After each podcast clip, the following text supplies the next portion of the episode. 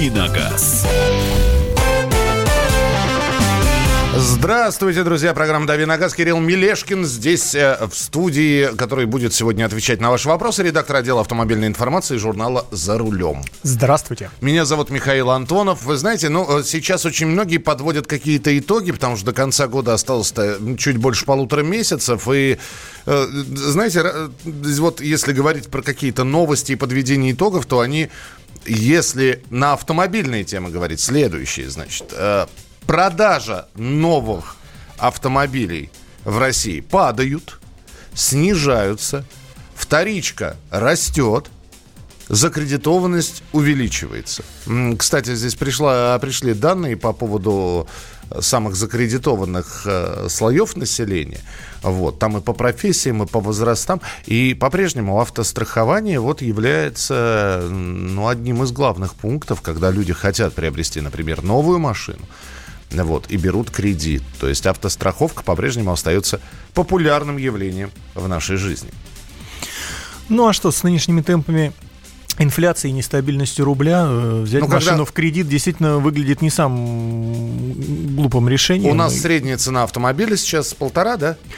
Э, по последним данным, да, где-то 1,5-1,6 миллиона отечественного, но это в, в целом по рынку. Новые отечественные машины приближаются к 700 тысячам, по-моему, порядка 660 по последним данным.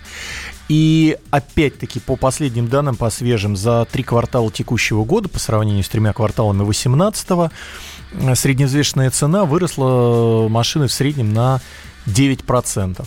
Вот. А если учесть, что кредит, в принципе, можно автокредит взять ну, по чуть более высокой ставке, ну, 10-12%, а по разным спецпредложениям от производителей встречаются и меньшие проценты, то вот с такими темпами удорожания машин кредит вообще выглядит даже более выгодным э, способом покупки, нежели вот откладывать в кубышку с намерением через год, два, три эту машину купить за наличные. Следующая история. Все-таки намереваются, но Центробанк, по крайней мере, э, старается сейчас каким-то образом ускорить ситуацию э, по реформе ОСАГО. Представители Центробанка считают, что существует необходимость форсировать принятие изменений в закон о страховании, потому что ситуация на рынке пока стабильная, а дальше не совсем понятно, что будет. Э, ранее предполагалось, что законы новые по ОСАГО вступят в силу 1 января 2020 года, но, как я уже сказал, до 1 января чуть более полутора месяцев остается. Не успевают они подготовить, планируют перенести на март, но Центробанк э, просит э, ускориться и хотя бы в феврале это все э, принять. Правительство старается отсрочить введение изменений, но и вот здесь, знаете, здесь хочется выступить, наверное, на стороне правительства, потому что реформа ОСАГО подразумевает подорожание полиса ОСАГО на 20 и более процентов. Ну, надо отметить, что э, о подорожании э, в рамках реформы говорят исключительно в разрезе, э, ну, назовем их так, лихачей, неаккуратных водителей, кто часто нарушает ПДД, кто часто попадает в аварии. То есть неоднократно говорилось что э, нынешняя система расчета коэффициентов и стоимости полисов, она несправедлива. И большая часть аккуратных да сама, водителей... Извини, извини, пожалуйста, что перебил, да, вот сама часть аккуратных водителей, ты держи эту фразу. Сама по себе несправедливость в том, что ОСАГО привязаны не к человеку, к человеку а, а к машине. К, к конечно, автомобилю. Конечно. Главная несправедливость, вот, на мой взгляд. Вот, это нужно, да, изначально поменять. Ну, а, как я уже начал говорить, да, большая часть аккуратных водителей платит за аварии неаккуратных, коих меньшинство. И вот новая система коэффициентов, э, вся нынешняя реформа ОСАГО направлена как раз на то, чтобы уравнять. То есть в теории сборы суммарные э, страховых компаний останутся на нынешнем уровне, но при этом неаккуратные водители будут платить больше и больше намного. Но э, действительно недавно, неделю или две назад, правительство притормозило очередной пакет поправок, а как раз из опасений, что стоимость полисов вырастет для всех категорий водителей, поэтому вот э, нужно эту новую систему коэффициентов еще раз обдумать и проработать. Э, названы российские регионы с самыми аварийными дорогами. Я единственное пытался выяснить и узнать, аварийные дороги это их аварийное состояние или аварийность происходящее на дорогах. И я так понимаю, что посчитали и то, и другое. Так вот, э, самыми аварийными дорогами э, в России оказались э, Чечня и Ингушетия. Да, это, это, это, видимо, судя по первым регионам, это, видимо, по количеству аварий, по количеству а не аварий. состоянию дорог. А, по, для, все-таки для определения аварийности региона эксперты ввели численный показатель, учитывались пробег, скорость, проведенное за рулем время, ускорение – расчет проводился по усредненным данным за второй квартал с учетом масштаба аварий, плюс все-таки брались еще статистические данные о состоянии дорог. В результате Чечня и Ингушетия получили самые высокие показатели по аварийности. На втором месте по риску попасть в аварию из-за плохих дорог или из-за водителей оказался Забайкальский край. Э, в пятерку регионов с опасными дорогами также попали Оренбургская область, Ленинградская область и Челябинская область. Каких-то выводов это решение, не, э, эта статистика не предполагает, а вот так чисто для информации. Вот. То ли люди там ездят так вот, то ли... Но ведь есть у нас и действительно такие участки дорог, где и плохая освещенность, где и э, колейность, и э, повороты опасные, и прочее, прочее, прочее. Вот. Так что иногда аварии или количество ДТП на том или ином участке дороги не говорит о непрофессионализме водителя, а говорит о том, что просто не хотят, например... Очень, очень, знаете, иногда благостно читать новости о том, что опасный перекресток осветил батюшка. Это, конечно, решило все проблемы. Сразу на корню. Моментально, просто. да. Вот. Э, и, и все. И власти отчитались. А что вы делаете с этим опасным участком? А, не знаю, мы его святой водой окропили. Все теперь будет нормально. Будет ли меняться как-то ситуация, не совсем понятно. Э, и еще одна новость. Стали известно нарушения, за которые ГИБДД не штрафуют или оставляют без внимания. Значит, э, провели такое исследование. Фактически не штрафуют за разговоры по мобильному телефону фактически э, не штрафуют за выезд на перекресток, если он занят – вот. Э, реальное наказание может, за это можно получить, если только выехать на вафельную разметку, которая находится в поле зрения камеры видеофиксации. Вот. И э, не штрафуют за превышение скорости на 19 км в час, ну, потому что... Но это, это вполне официально у нас не, не штрафуют, потому что э, наказание начинается с превышения даже не на 20, а на 21 км в час. И в 70% случаях непристегнутый ремень безопасности оставляют также без внимания. Ну, с ремнем ремнем, как это часто бывает после того, как несколько лет назад да, ужесточили штраф, Э, прошло обострение, вот там пару месяцев пристальное внимание этому уделяли, а потом все сошло на нет. Но э, справедливости ради почти все стали и пристегиваться после этого. Итак, ваши вопросы уже через несколько минут. 8 9 6 7 200 ровно 9702, 8 9 6 7 200 ровно 9702 и телефон прямого эфира 8 800 200 ровно 9702. 8 800 200 ровно 9702. Мы продолжим через несколько минут.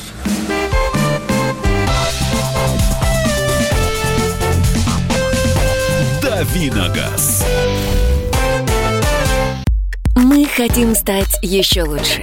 И нравится тебе бесконечно. Специально для тебя мы создали новый сайт радиокп.ру радиокп.ру Заходи, и ты можешь делать все. Слушать, смотреть, читать. Подкасты, видеотрансляции студии, текстовые версии лучших программ. радиокп.ру радиокп.ру Заходи, мы удивим тебя.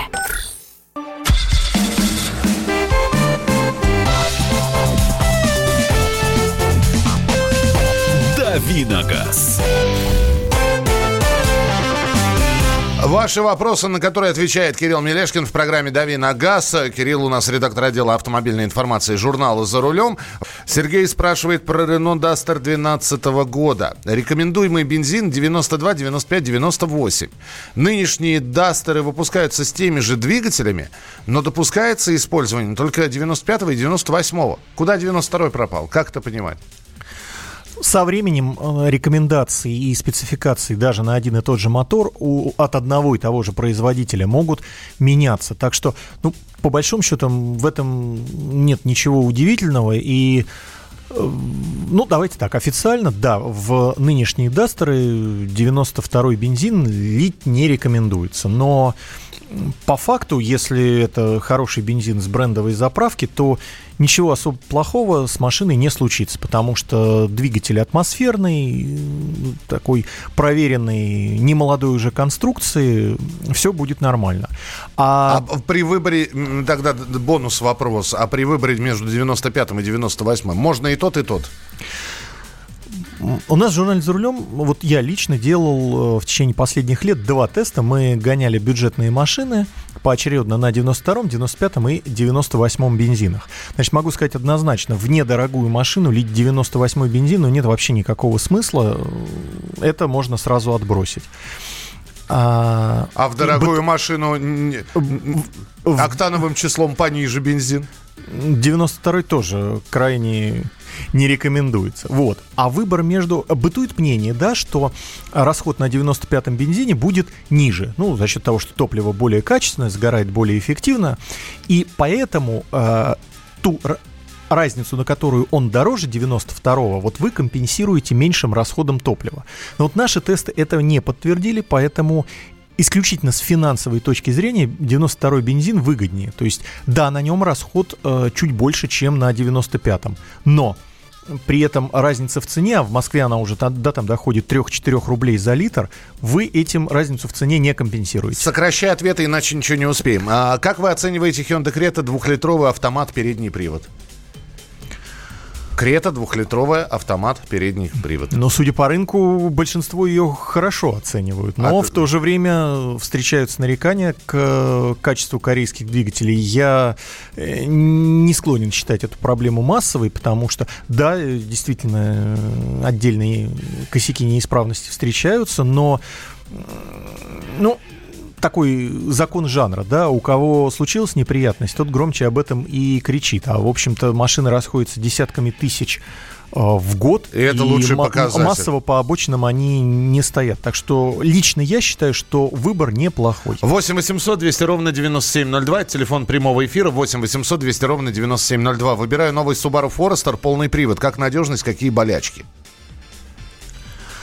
Ну, Subaru изначально машина такая созданная, как э, говорит слоган, созданная инженерами. Поэтому она на рынке стоит несколько особняком, как по цене, как, так и по своим техническим решениям. Поэтому выбирать вот ее исключительно по каким-то рациональным критериям я бы не стал. Но с надежностью не хуже, чем у всех остальных.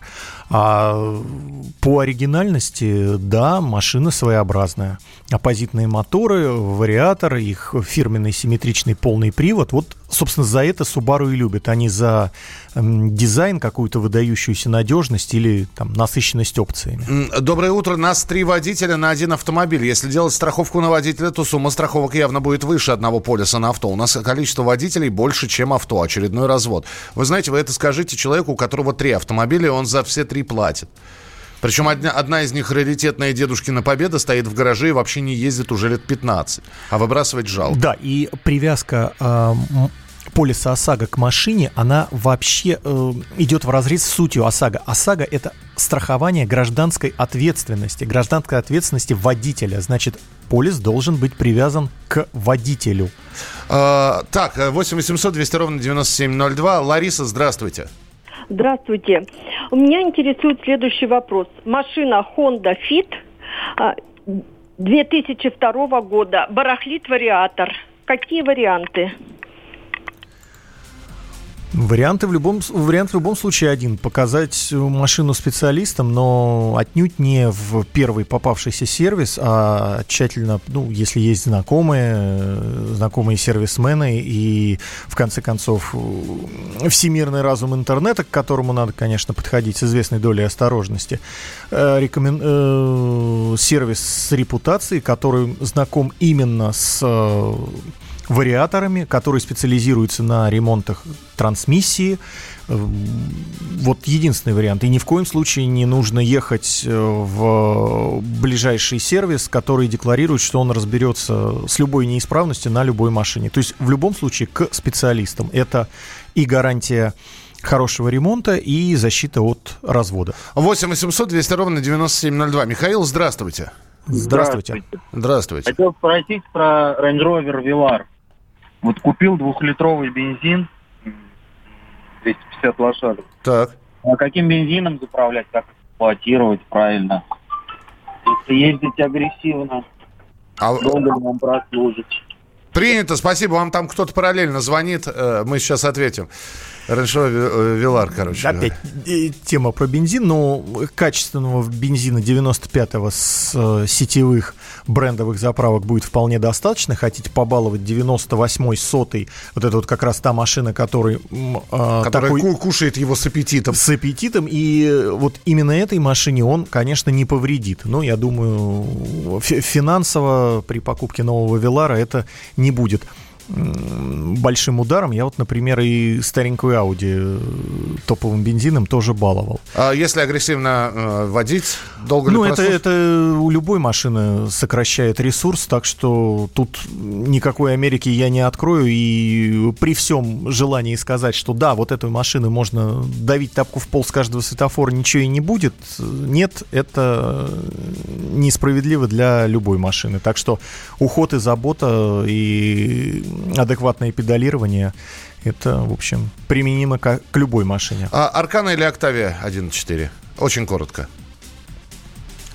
Аркана. Аркана. Как дела у Фиата? Он собирается прийти к нам, а Opel собирается? Opel не собирается. Собирается вот как А, раз Opel. О- Opel, Opel сделал намерение, но вот на э, намерении он так и остановился. То есть обещали, что они вернутся в 2020 году. В каком качестве? Говорят, что с двумя моделями, но будет ли это или нет? Вот было сделано одно заявление. Ты про, про это говоришь. Заявление громкое и нашумевшее. Но, в принципе, компания вернуться собирается. А вот Фиату мы абсолютно не интересны, так что не ждите. В 2020 году Opel собирается представить, привезти в Россию две модели. Это, это было об этом сказано два месяца назад. После этого никакой информации ждем. Друзья, мы продолжим буквально через несколько минут. А, Будет такая общая тема для разговора. А а тема будет следующая. Вы купили машину за какую-то цену и через какое-то время продали свою машину, которую купили.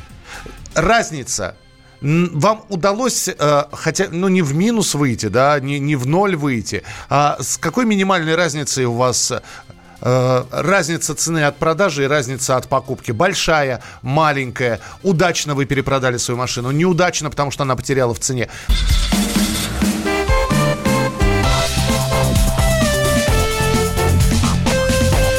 Давиногаз. Можно уйти в большую политику, но большой спорт пойдет вместе с тобой. Чемпион мира в тяжелом весе. Боксер с самыми большими кулаками за всю историю бокса. Действующий депутат Государственной Думы. А теперь еще и ведущий радио «Комсомольская правда». Николай Валуев в авторской программе «Большой спорт». По средам в 10 вечера по Москве.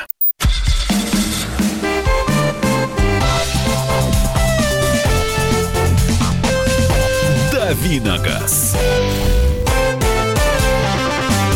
Друзья, продолжается программа «Дави на газ». Кирилл Мелешкин, редактор отдела автомобильной информации журнала «За рулем». И вот о чем мы хотим с вами сегодня поговорить. Раз в два месяца обязательно появляется такая статистика от разных компаний, от разных автомобильных организаций, журналов. А, Какие машины, значит, э, выгодно купить, а потом перепродать, минимально потеряв в цене. Или появляется, наоборот, статья, какие машины теряют в цене катастрофически. Э, Она еще не продана, а уже потеряла в цене. Вот, такие, такие бывают. Мы хотим спросить у вас, были ли у вас случаи, когда между покупкой и продажей, ну, какой-то минимальный разрыв цен был, а иногда, да, вот я сейчас читаю, в 2014 году купил акцент за 250 э, тысяч, да, за 255 тысяч. В 2019 продал за 300. Очень хорошая машина. Единственное, по соотношению цена ниже качества. А, значит... Э, Но тут надо понимать, что все, кто будет писать сейчас, что купил машину в 2014 году и раньше, э, будут рассказывать о том, как они ее выгодно сейчас перепродали по одной простой причине. Все мы помним, что произошло с рублем в конце 2014 года. Поэтому на, для машин, которые были куплены, причем неважно, новыми или подержанными, до конца 2014 года, а проданы после, вот это вот соотношение, оно автоматически окажется некорректным. Хорошо, вот тебе другой пример. Покупали Suzuki SX за SX4 э, за 534 тысячи новую. Почти сразу начала дорожать, продали э, за 550. Так года не указано. Наверняка тоже 14, 15, 16. Ну, не знаю. Э, покупал в 2012 году Пола за 468 тысяч рублей. Новую в салоне. Э, комплект, э, комплектация тренд. Продал в 2017 году за 430 тысяч отличный автомобиль. А вот сейчас, пока вы присылаете свои сообщения, 8967 200 ровно 9702, 8967 200 ровно 9702, Кирилл расскажет, какие марки действительно меньше теряют в цене, а, а какие катастрофически теряют. Наверняка ведь есть какая-то тенденция. А, действительно, такие рейтинги есть, и из года в год, в принципе, одни и те же марки на российском рынке находятся наверху и внизу. Меньше всего теряют в цене, и так исторически сложилось. Тойоты, Лексусы, ну, в последнее время пробился, пробились наверх корейцы, то есть Hyundai и Kia. То есть Дальний Восток, Япон, Япония, Корея, Азия. В принципе, да. А Мерседесы? Премиальные, Не, немцы. Премиальные машины, они по определению э, дешевеют быстрее массовых. То есть для них потери в цене к двух, трех, пятилетнему возрасту э, в процентах они выше, чем для массовых машин. Не потому, что э, они э, плохие, а просто потому, что для премиума, ну, это, это закон жанра. Подожди, но вот ты сейчас говоришь Япония, Toyota, да, но у Японии огромное количество моделей, а Mitsubishi, а Suzuki, ну, просто Toyota, а пользу... Toyota и вместе с ней Lexus пользуются в России вот особым почетом и уважением. Именно поэтому вокруг Toyota сложилась такая ситуация. То есть какие-нибудь Camry и Land Cruiser, они такое ощущение, что с годами только дорожают. Это вино в мире автомобилей. Э, купил «Газель» в седьмом году за 250 тысяч рублей. Сейчас цена и 300 тысяч рублей. В 2008 году купили, в 2012 про... Э, а, в 2008 это про Сузуки SX 4. Э, в 2008 купили, в 2012 продали. Ну, а в 2014... В 2008 у нас тоже, напомню, кризис был да, в конце года. А, рубля. Так а что... в 2014 уже Сузуки почти миллион стоило. Купил в Японии в 2008 году Лансер за 255 тысяч. За 255 630. Продал через три года, потеряв... Сколько вы потеряли? 130 тысяч всего. Ну, нормально, что хорошо. 8 9 6 7 200 ровно 9702. 8 9 6 7 200 ровно 9702. С французами что? Французы, э, до этого еще не дошел, как раз хотел сказать, они находятся на противоположном конце рейтинга, э, теряют в цене очень и очень сильно. Просто это, потому, это... что э, в России вот бытует к ним недоверие. Citroёn, Peugeot, Renault, все. Ну, с, с Renault это в меньшей степени, потому что Renault сейчас скатилась в, к имиджу марки такой, производящей исключительно бюджетные автомобили, а Логаны и Дастеры все-таки пользуются заслуженной любовью и доверием за счет своей неприхотливости и надежности. Поэтому вот у них в плане потери цены все более-менее. А вот Peugeot и Citroёn остаются такими нишевыми продуктами как э, в сегменте новых машин, так и среди бэушных. Итальянцев но... у нас не так много, но тем не менее, фиаты. Да по ним вообще, учитывая их выборку и предложение на вторичном рынке, сделать какие-то выводы сложно. Шкода. Не, не говоря уже о том, что Фиат у нас из легковых в течение последних лет продается только 500 и несколько десятков штук в год. Ну, статистику по нему не выведешь. Хорошо, Шкода. Э, Шкоды, я думаю, достаточно хорошо сохраняют свою цену. Машины у нас э, популярные, надежные, пользующиеся любовью. То есть они ближе к верхней части рейтинга перепродать можно выгодно. Э, я про наших не спрашиваю, на всякий случай. Ну, вот так, знаешь, думаю, упомянет хорошо, ничего не будет говорить, и ладно. Но давай тогда еще один сегмент рынка затронем, потому что он сейчас растет, и китайские производители потирают руки, потому что если еще лет 10 назад э, при слове при словосочетании китайский автомобиль можно было увидеть абсолютно полную мимику на лице человека, и, и не нужно ему было ничего от, отвечать, все по лицу было ясно. Сейчас китайцев очень много. Китайцы в, в цене теряют или нет, и насколько сильно? Пока еще да, они теряют очень сильно, потому что на вторичном рынке представлены машины, ну, скажем так, еще а, того периода э, ранней волны китайцев, когда вот к ним э, вот в ответ на упоминание да, появлялась э, вся эта мимика на лице, то есть э, когда они еще явно не дотягивали по качеству, по потребительским свойствам до европейских, азиатских машин. Сейчас ситуация меняется и меняется очень стремительно. Китайцы долго запрягали, да, они к нам пришли лет 15 назад, но сейчас, э, тестируя китайские машины, все больше и больше таких эмоций э, удивления. А ведь могут, а ведь сделали. И статистика продаж сейчас это пок- показывает. Более того, э, недавно собирал, как раз подбивал статистику, какие новинки появились за минувший год на российском рынке. Китайцев около десятка, то есть это примерно пятая часть новинок у нас. Никогда столько не они было. Они заваливают, они заваливают рынок. Хонда, про Хонду спрашивают, что с Хондой?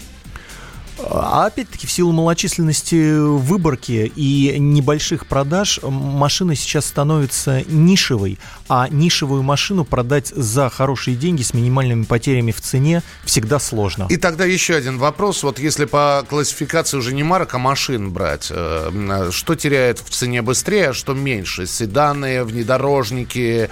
Э... Ну, такой официальной статистики с раскладкой по типам э, кузова мне не попадалось, но я предположу, скажу, что в силу роста популярности кроссоверов они э, при перепродаже окажутся наиболее выгодными. Принято. Э, тест-драйв через несколько минут. Э, Кирилл Мелешкин обязательно расскажет про одну из моделей автомобиля. Вчера про Весту было. Сегодня я боюсь спрашивать, что это. Пусть это и для вас, и для меня будет сюрпризом. Оставайтесь с нами. Это программа «Дави на газ».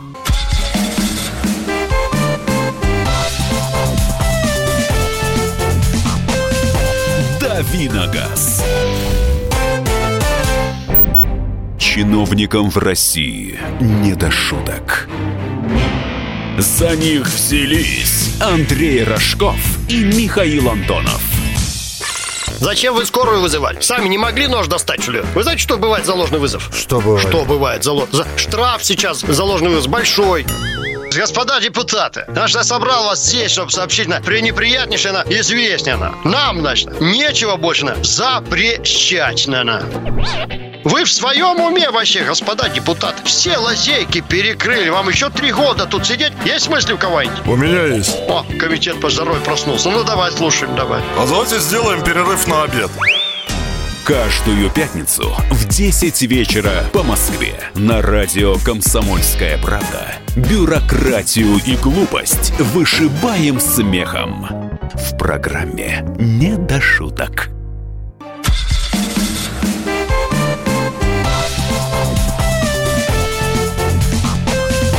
Давиногаз. Друзья, программа «Дави на газ», финальная часть. С легким трепетом смотрю на редактора отдела автомобильной информации журнала «За рулем» Кирилла Мелешкина, который сегодня выбрал автомобиль для тест-драйва, о котором будет рассказывать.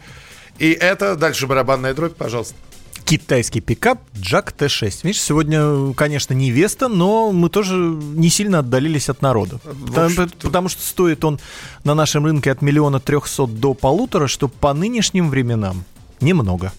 Джак, значит. Значит, Джак. Как ты их выбираешь? Хорошо, ладно, Джак. Вот так вот сваливаются они на меня ну, такой нечаянной радостью. Ну так, Джак, да. А, кстати, если говорить по известности этой марки, менее известная марка, чем большинство китайцев, представленных на рынке э, таких э, пассажиров, ну, как э, ну, да, л- а... легкового транспорта, да, если, ну, вот Джак это не самое распространенная, и не часто ее встретишь даже в Москве.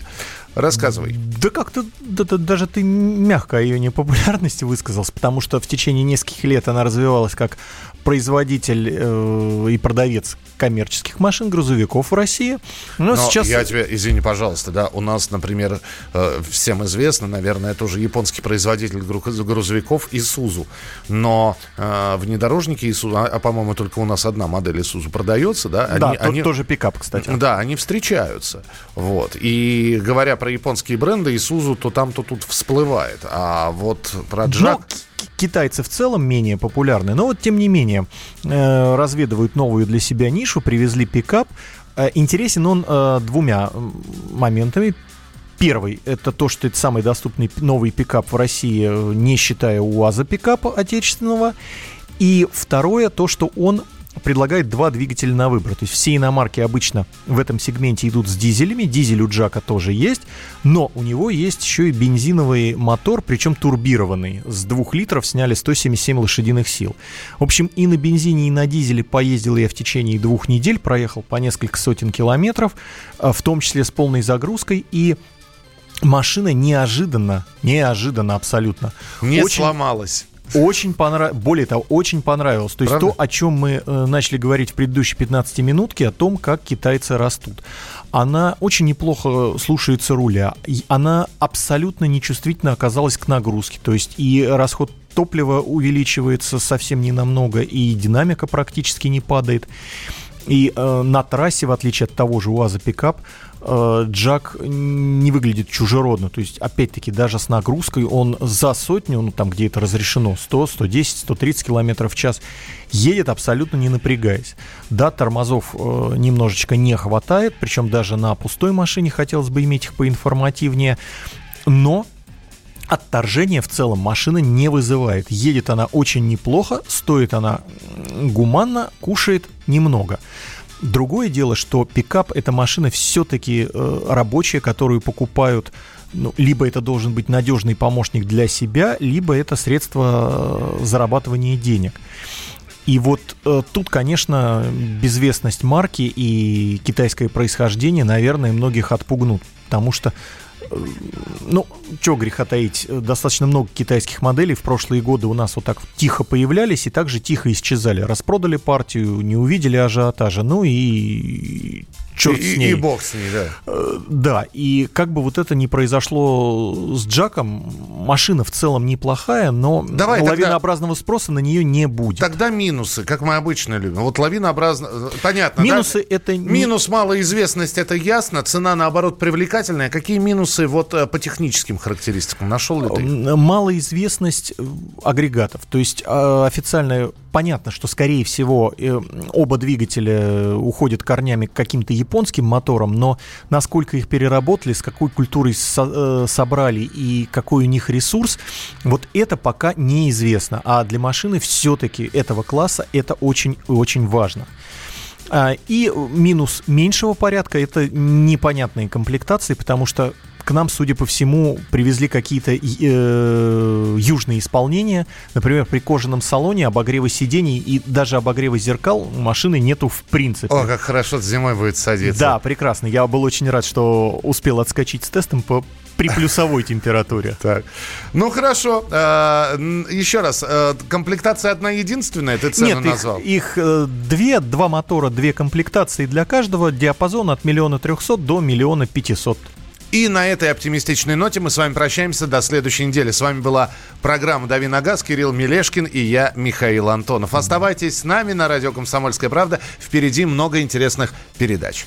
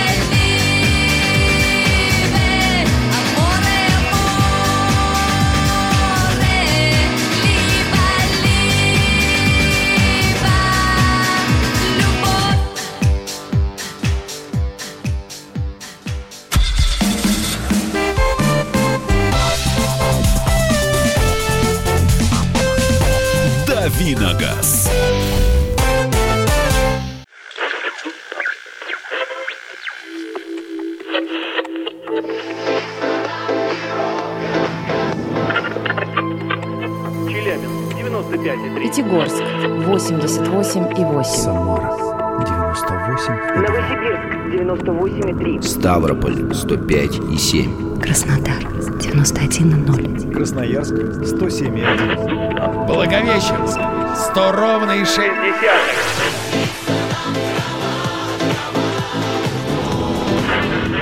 Санкт-Петербург 92,0. Москва 97,2.